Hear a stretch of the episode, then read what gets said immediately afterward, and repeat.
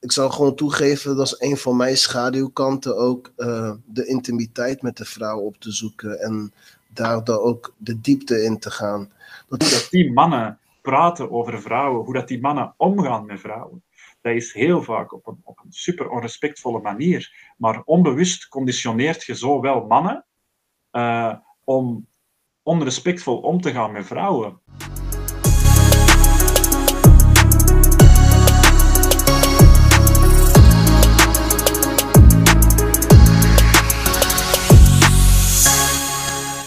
Hallo, hallo, hallo. Hier zijn we weer. Freddy van de Modern Sigma Mail podcast. Ik heb een maat hier, Toga, zoals altijd. En hier zijn we weer. Yes. Misschien dat we ook even, um, eerst en vooral eens even met de luisteraars kunnen bespreken waarom dat het eigenlijk al even geleden is dat we nog eens een podcastaflevering hebben um, gereleased. Maar uh, de combinatie van ons privéleven en uh, de podcast, dat vraagt echt heel veel van ons. Dus daarom dat wij in maart, na onze laatste podcast, even hebben gezegd van we gaan even de tijd nemen. we hadden het allebei, zowel uh, werkgerelateerd als privé, heel druk. En wij hebben op een bepaald moment ook gewoon even gezegd van Ehm, we gaan even de tijd nemen om even terug tot rust te komen. Ja. En dat heeft ervoor gezorgd dat we eigenlijk in maart heel veel tijd hebben gehad om een, ehm, om een nieuw thema um, klaar te stomen voor deze maand. En mhm. ik voel mij echt helemaal pumped om, om dat te introduceren.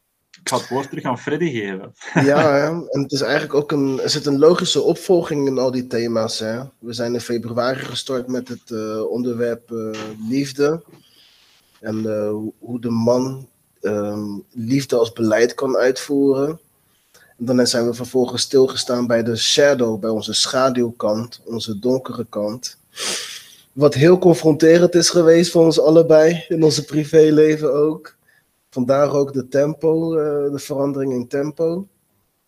En nu hebben we ook gezien van um, als je een goede bagage hebt van liefdevolle ervaringen en als je ook voldoende je schaduwwerk hebt gedaan, dan ben je ook daarna in staat om uh, meer intimiteit aan te gaan. En daarom hebben wij gekozen voor uh, dit thema.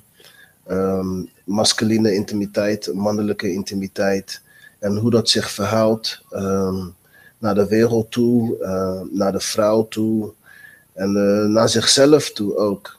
Dus uh, ik ben heel enthousiast om over dit onderwerp te praten. We willen beginnen met de fysieke intimiteit en wat de problemen zijn bij de mannen en hoe we dat het best kunnen aanpakken.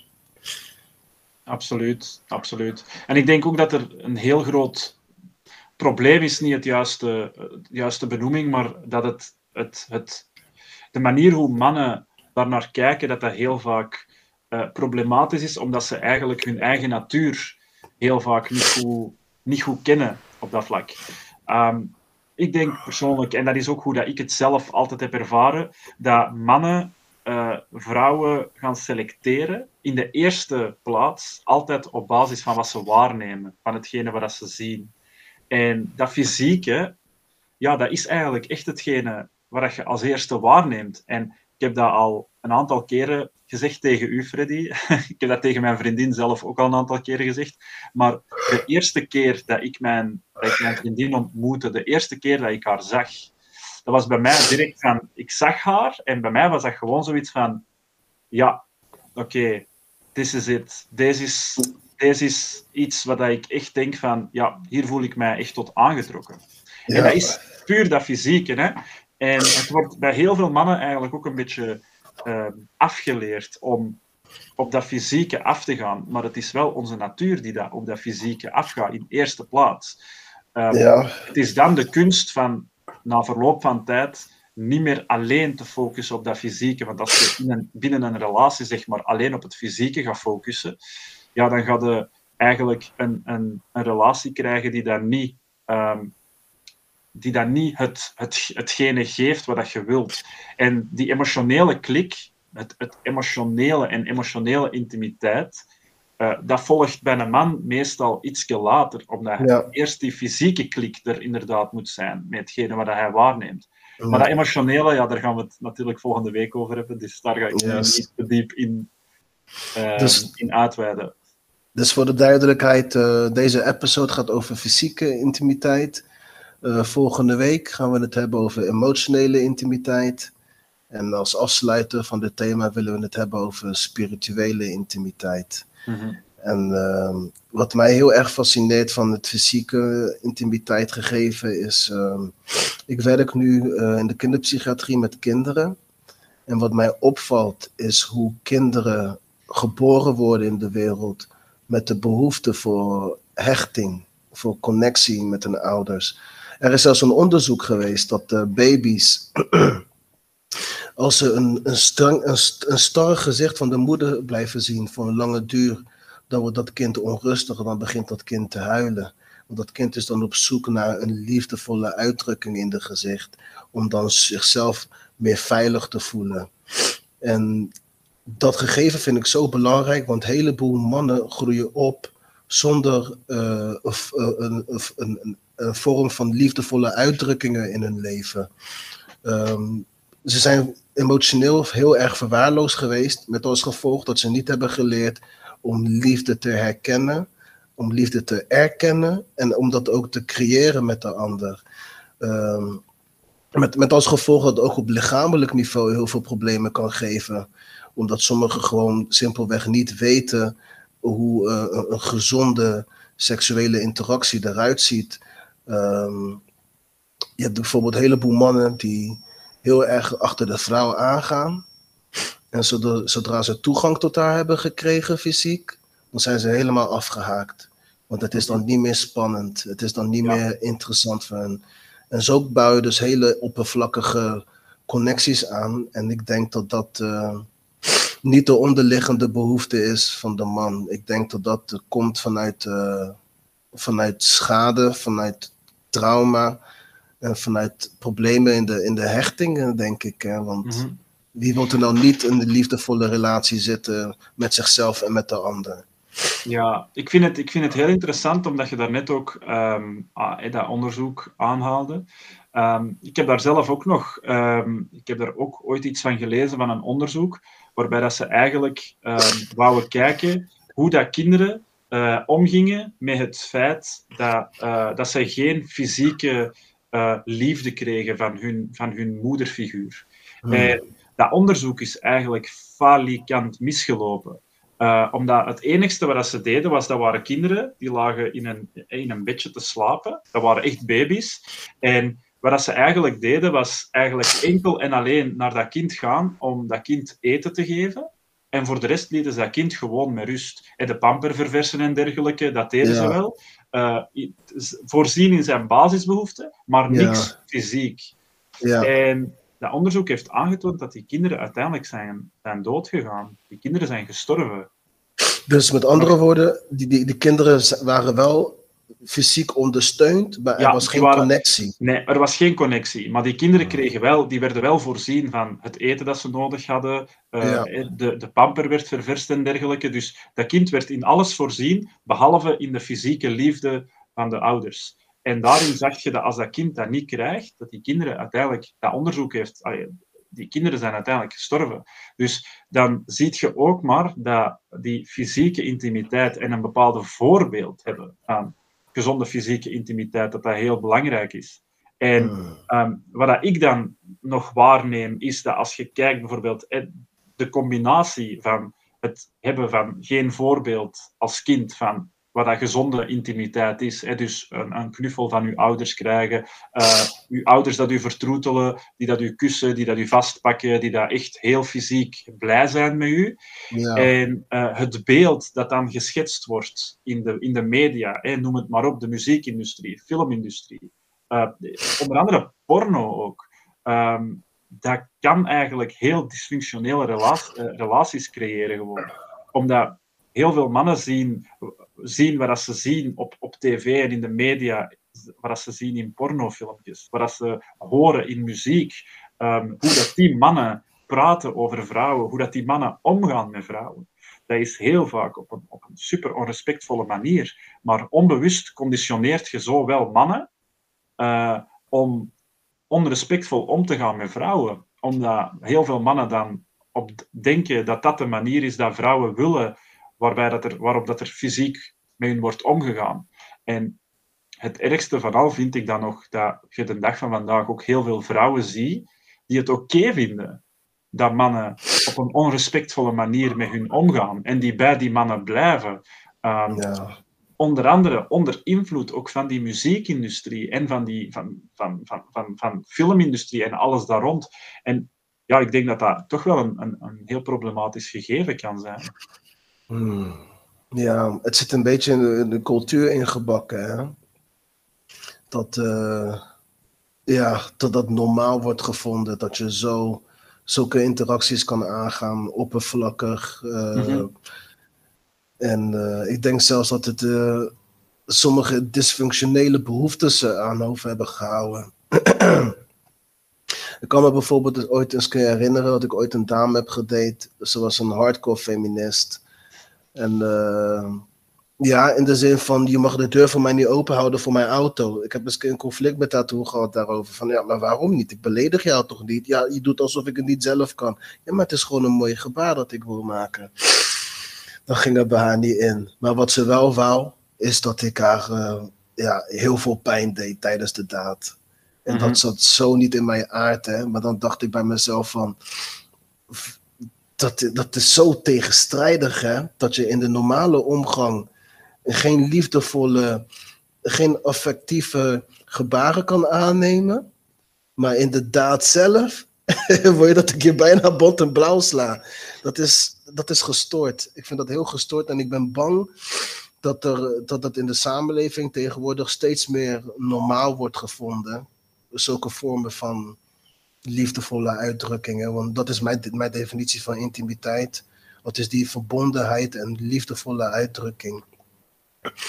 Ja, ik, ik, ben, daar, ik ben daar niet zo'n voorstander van. Dat je dwangmatig uh, liefde zo kan eisen en zo. Maar dat is dus wat je dan jezelf aanleert als je in een omgeving opgroeit waarin je hebt moeten vechten voor jouw aandacht, hebt moeten vechten voor, jou, voor jouw liefde.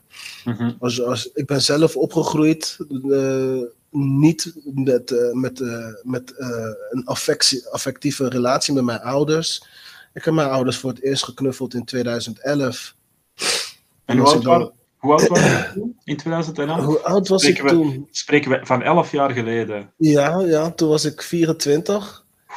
24, dat is laat, hè? Dat is echt heel laat. Ja.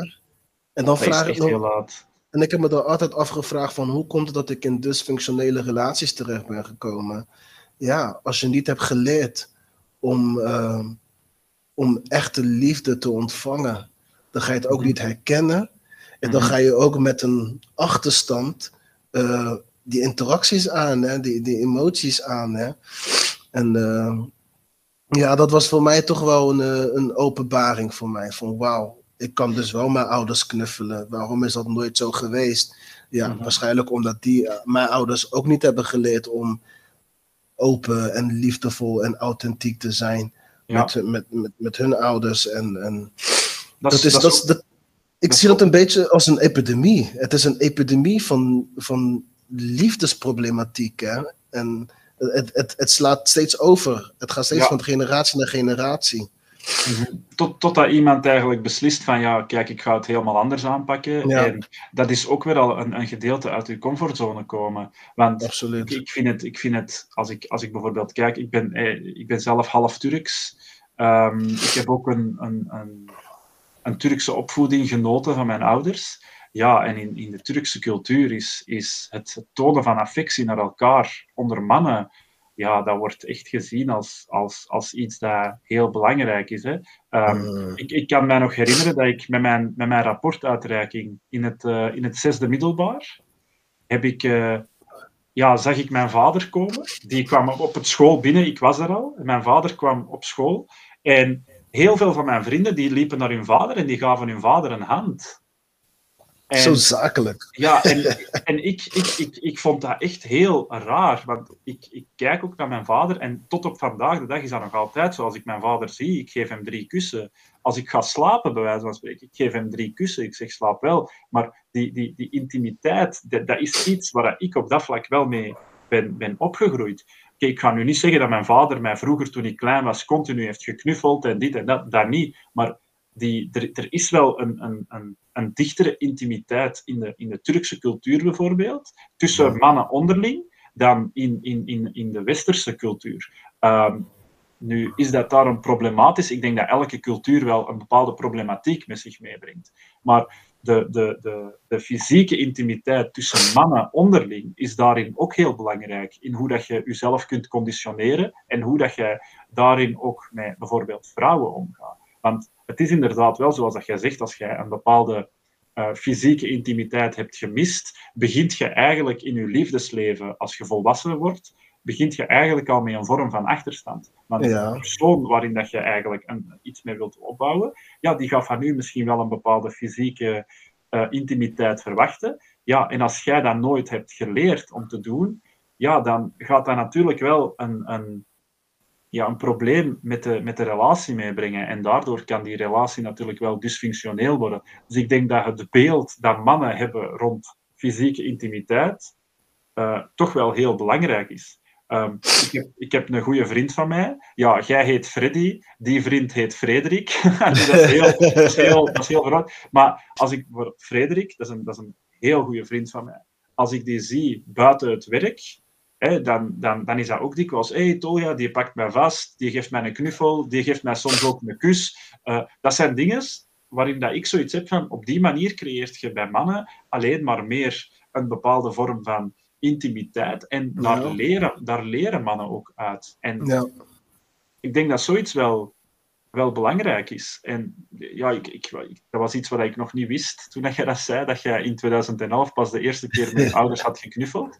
Ehm, maar hoe voelde dat voor u, dat jij toen je ouders knuffelde? Was dat zoiets van, ah, dit voelt echt wel natuurlijk, dat voelt goed? Of was dat voor u heel onwennig en, en zo toch een beetje van... Mm, mm, ja, dat was heel onwennig. En ik weet nog dat mijn Marokkaanse ex van toen de tijd, ze heeft echt haar best gedaan om mij te dwingen.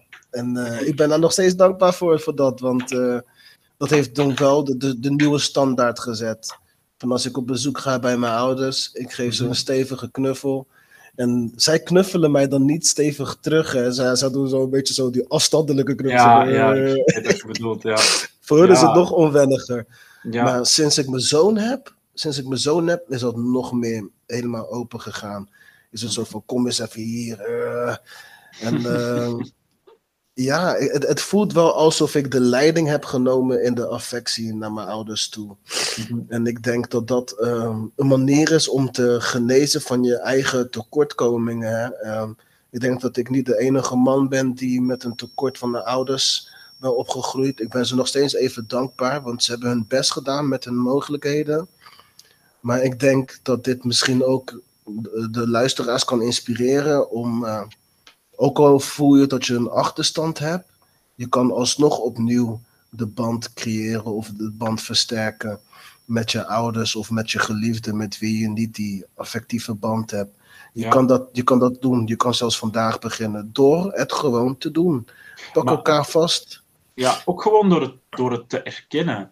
Uh, ja. Wat dat bij mij bijvoorbeeld vroeger heel hard speelde, en dat was dan vooral in, in, um, in mijn beeld ten opzichte van relaties met vrouwen bijvoorbeeld.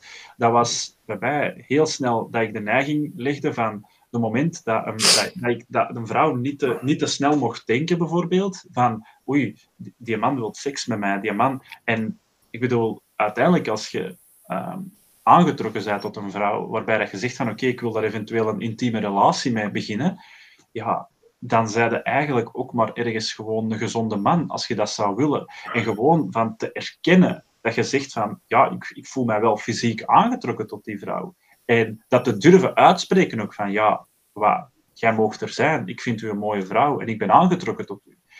Dat is ook iets wat dat heel hard kan helpen. Maar waar, wordt de, waar, wordt de, waar, waar loopt het dan fout? Dat zie je heel vaak bij mannen onderling, de manier waarop dat er over een vrouw wordt gesproken. alsof dat zij een object is. Alsof dat zij gewoon een, een, ja, een prijs is die je als man moet winnen. En de moment dat jij met die vrouw uh, dat je heel dicht bij die vrouw hebt gestaan en er intiem mee bent geweest, ja, dan heb je je prijs gewonnen. En dan is, dan is, dan is, dan is, het, dan is het, het, het, het leuke eraf, zeg maar, om dat zo te benoemen. Ja. daarin moeten mannen onderling ook op een, op een andere manier over vrouwen gaan praten, denk ik. Ja, ik denk dat ze anders moeten kijken naar de vrouw. Ehm, ja, mannen die zelf in een trauma hebben gezeten met vrouwen, voor hun gaat het moeilijker zijn om in één keer een andere blik te werpen op de vrouw. Ik zal gewoon toegeven, dat is een van mijn schaduwkanten ook, uh, de intimiteit met de vrouw op te zoeken en daar ook de diepte in te gaan. Dat is omdat ik zelf een scheiding heb meegemaakt. Um, ik heb ontrouw meegemaakt. En dat, dat doet wel iets met je, met je copingstrategieën, met, met je alertheid en je gevoeligheden. Mhm. Maar uh, ik heb wel nog steeds de behoefte om, om die diepe connectie aan te gaan. Maar ik voel wel remmingen momenteel. Mm En uh, ja, ik moet daaraan werken. En hoe werk ik daaraan? Door mezelf bloot te stellen daarvoor. En, en moed te creëren om, om die interactie aan te gaan. Hè? Mm En uh, ja. ik, ik, vind het, ik vind het heel mooi, want ja, ik ga nu niet alles hier open en bloot leggen, maar wij hebben de laatste, de laatste dagen toch wel uh, ook privé serieus wat gesprekken gehad over, over, intimiteit. En ik vind, het, ik vind het daarin ook heel mooi hoe dat jij jezelf ook niet alleen naar mij, maar ook naar de mensen rondom u, hoe dat jij jezelf uh, probeert bloot te stellen. Maar ook gewoon om, om, om, om duidelijk te geven naar de mannen die hier naar luisteren en ook naar de vrouwen die hier naar luisteren. De moment dat een man zich probeert bloot te geven, uh, laat hem benoemen uh, wat hij ervaart. En door al die zaken te benoemen van onzekerheden, uh, angsten en dergelijke, gaat je jezelf stelselmatig dan, de moment dat je die zaken benoemt, gaat je jezelf blootgeven, maar je gaat ook een, een hele verlossing voelen. Waarom ja. voelde een verlossing? Omdat je weet van, het is van mij af. Ik heb het gezegd. En op dat moment heeft dat geen kracht niet meer over u. Op, moment, op dat moment sta jij boven die, boven die, die, die, die, schaduw eigenlijk. Jij, zei, ja. jij zei, dus je hebt je schaduw overwonnen. En ik vind dat dat iets is wat heel veel mannen moeten, moeten durven te uiten en durven te bespreken. Onderling, ja. Onder mannen, maar ook met uw vrouw. Um, want ik wil daar even op terugkomen, want ik vond het heel goed dat jij zei van uh, ons beeld ten opzichte van de vrouw moet veranderen. Um, ik vind dat dat zelfs de oplossing is um, naar, naar die, fysieke, die fysieke intimiteit als man zijnde. Waarom? Het, het, het, gegeven is dat de, dat, de, dat, de, dat, de, dat de maatschappij ons heel vaak leert dat een vrouw uh, dat dat bekeken moet worden als iets puur fysiek. Dat is toch hoe dat mannen daar onderling heel hard over op ja. En hoe praten mannen onderling over vrouwen? Wij kunnen daar heel eerlijk in zijn. Ah, eh, maar zeg, eh, schoon lichaam, amai, eh, schoon, schoon kontje en dit en dat. Zo ja. praten mannen erover. Dus dat is het enigste waar mannen op dat moment op focussen. Maar het, het, het, hetgene een vrouw is meer dan alleen maar een, een mooi lichaam of, of, ja. of, of eh, een, een, mooi kontje, zoals we zeggen. Um, een vrouw heeft een, een allez, hoe moet ik dat zeggen? Een vrouw is geen trofee. In mijn ogen, wat is een trofee? Je speelt een wedstrijd, je wint dat en die trofee gaat daarna in de kast. En je kijkt daar niet meer naar. Die trofee vergaart stof. En dat is, dat is niks niet meer, dat heeft geen waarde niet meer op dat moment. Buiten uw, uw eigen ego dat tegen u zegt van, ah, kijk eens, ik heb dat, ik heb dat en dat en dat kunnen doen. Nee, dat is niet hoe dat ik vind dat je naar een vrouw zou moeten kijken. Um, ik denk dat we naar een vrouw zouden moeten kijken op een andere manier als zijnde um, een spiegel. Uh, wat doet een ja. spiegel? Als je in de spiegel kijkt, een spiegel gaat je altijd de realiteit tonen, de waarheid tonen. En een vrouw gaat op dat vlak, door u de waarheid te tonen, u echt op proef stellen in wie dat jij zij, in uw integriteit, ja. uh, wat, dat jij, wat dat jij zegt, of dat uw acties daarmee um, overeenstemmen. Dat is, een vrouw is natuurlijk zo uh, uh, geconditioneerd om u op dat vlak te testen, voor te zien of dat uw woorden en uw daden overeenstemmen met elkaar. En wat is er mooier dan dat, dat een vrouw die u op dat vlak probeert te testen voor te zien of dat jij wel zij, wie dat jij zegt dat jij zij. je, zij, zij toont u echt letterlijk van, ik geef u een kans om uzelf te verbeteren, om te laten zien waar dat het misloopt. Natuurlijk, als dat veel te vaak misloopt, ja, dan gaat ze u verlaten. Maar je hebt op dat vlak wel een, een leerproces om te groeien als man. En ik denk dat dat vooral heel belangrijk is. Ja, ik denk dat het vrouwelijke onmisbaar is in onze leerproces, in onze groeiproces. Ehm, ik, ik zie het vrouwelijke ook als het tegenovergestelde van mij. Dus als ik ehm, mezelf zie als, als bewust, dan is het vrouwelijke voor mij onbewust. En dan weet het vrouwelijke altijd iets aan te wijzen of iets te doen wat mij uit disbalans brengt. Maar tegelijkertijd is dat ook voor mij de mogelijkheid om meer in evenwicht te komen. Dus het, het vrouwelijke is, is nodig. Het vrouwelijke duigt, daagt uit en het vrouwelijke inspireert ook. En ik denk dat wij ehm, in het verhaal van de fysieke intimiteit, dat wij niet bang moeten zijn voor het vrouwelijke. Dat was in ieder geval eh, een schaduw voor mij. Ehm, de angst voor het vrouwelijke en het onvoorspelbare daarvan. Ik, ik leer om dat lief te hebben, om er niet bang voor te zijn, maar om het te waarderen omdat er een, een bepaalde positieve intentie daarachter zit. Er zit een vraagteken naar, naar de echtheid van waar ze mee bezig is.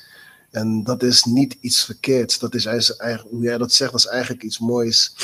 En eh, ja, ik persoonlijk eh, merk ik dat ik door mijn verleden heel angstig ben naar het vrouwelijke toe. Ik verlang ernaar, maar ik wil het niet too close hebben omdat als het te close komt, dan is het in staat om mij kapot te maken, om mij goed te schaden. Om je daar even in te onderbreken.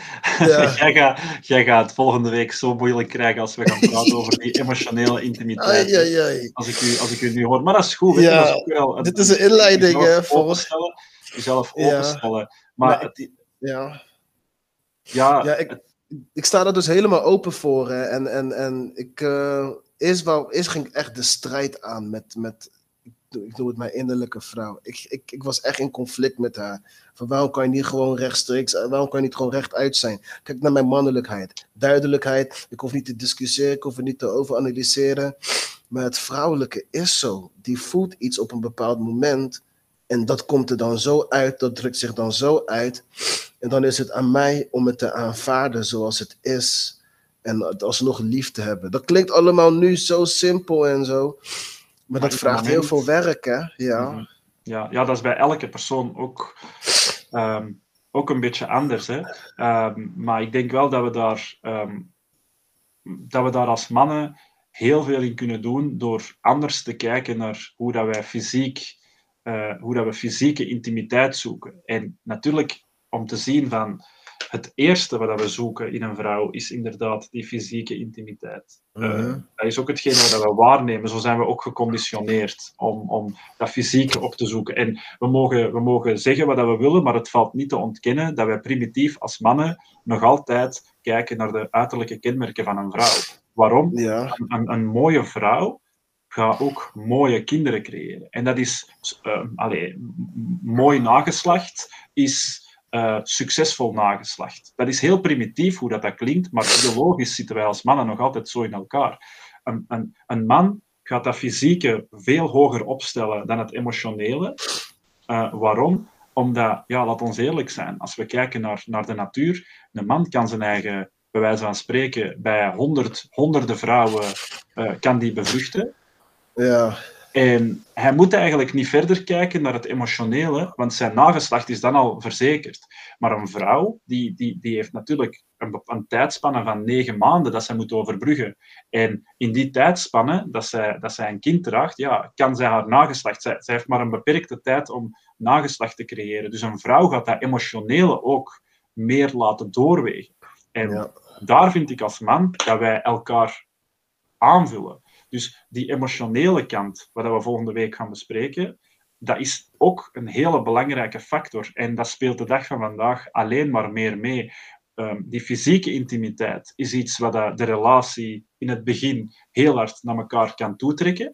Maar als wij die emotionaliteit daar niet mee gaan laten, gaan laten instromen, ja, Ja. dan gaat onze relatie na verloop van tijd ja, heel er, gaan, er gaan niet veel speciaal... Allee, dat, dat gaat, die relatie gaat niet meer lopen zoals dat het hoort. En Ja. we gaan dan merken dat, dat we ja, uitgekeken geraken op elkaar. Dus ik denk dat die emotionele intimiteit, eh, waar we volgende week over gaan praten, dat dat echt wel een heel groot verschil gaat maken. ja, ik ben heel benieuwd. Het is voor mij echt een real-life onderzoek. En eh, Ik vind Ja, dat heel leuk heel- om dat samen te doen. ja, Maar ik denk, ik denk dat we nu wel een beetje kunnen gaan, eh, eh, gaan samenvatten wat, dat er, wat dat er gezegd is eigenlijk in eerste zin. En ehm, ja, eh, ik kan, ik kan op, op twee vlakken kan ik deze echt vo- volledig samenvatten. Een vrouw is geen trofee mm, en ehm, een vrouw is een spiegel.